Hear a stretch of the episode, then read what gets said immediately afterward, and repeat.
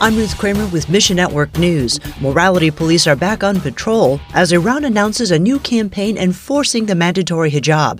Officers patrolled the streets of Tehran in marked vans on Sunday. Heart for Iran's Nazanin Baghestani says anxiety is at an all time high. Women reach out to Heart for Iran's 24 7 call center every day. The stress, the threat, the anxiousness, is with every woman inside the country. They cannot go on the streets.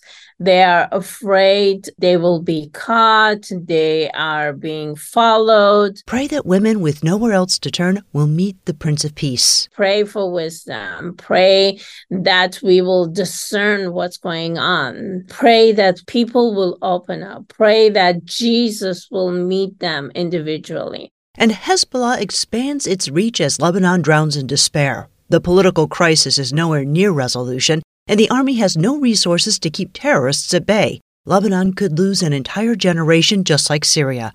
Heart for Lebanon's Elio Constantine explains. Extremist and radical organizations target marginalized and vulnerable communities. So these children and their families start getting fed the most extreme ideas. Introducing kids to Jesus through games, crafts, songs, and Bible lessons provides an alternative to hate. Heart for Lebanon disrupts the cycle, it puts a stop to it. We create this ripple effect of hope among these marginalized communities. Thanks for listening to Mission Network News, a service of One Way Ministries.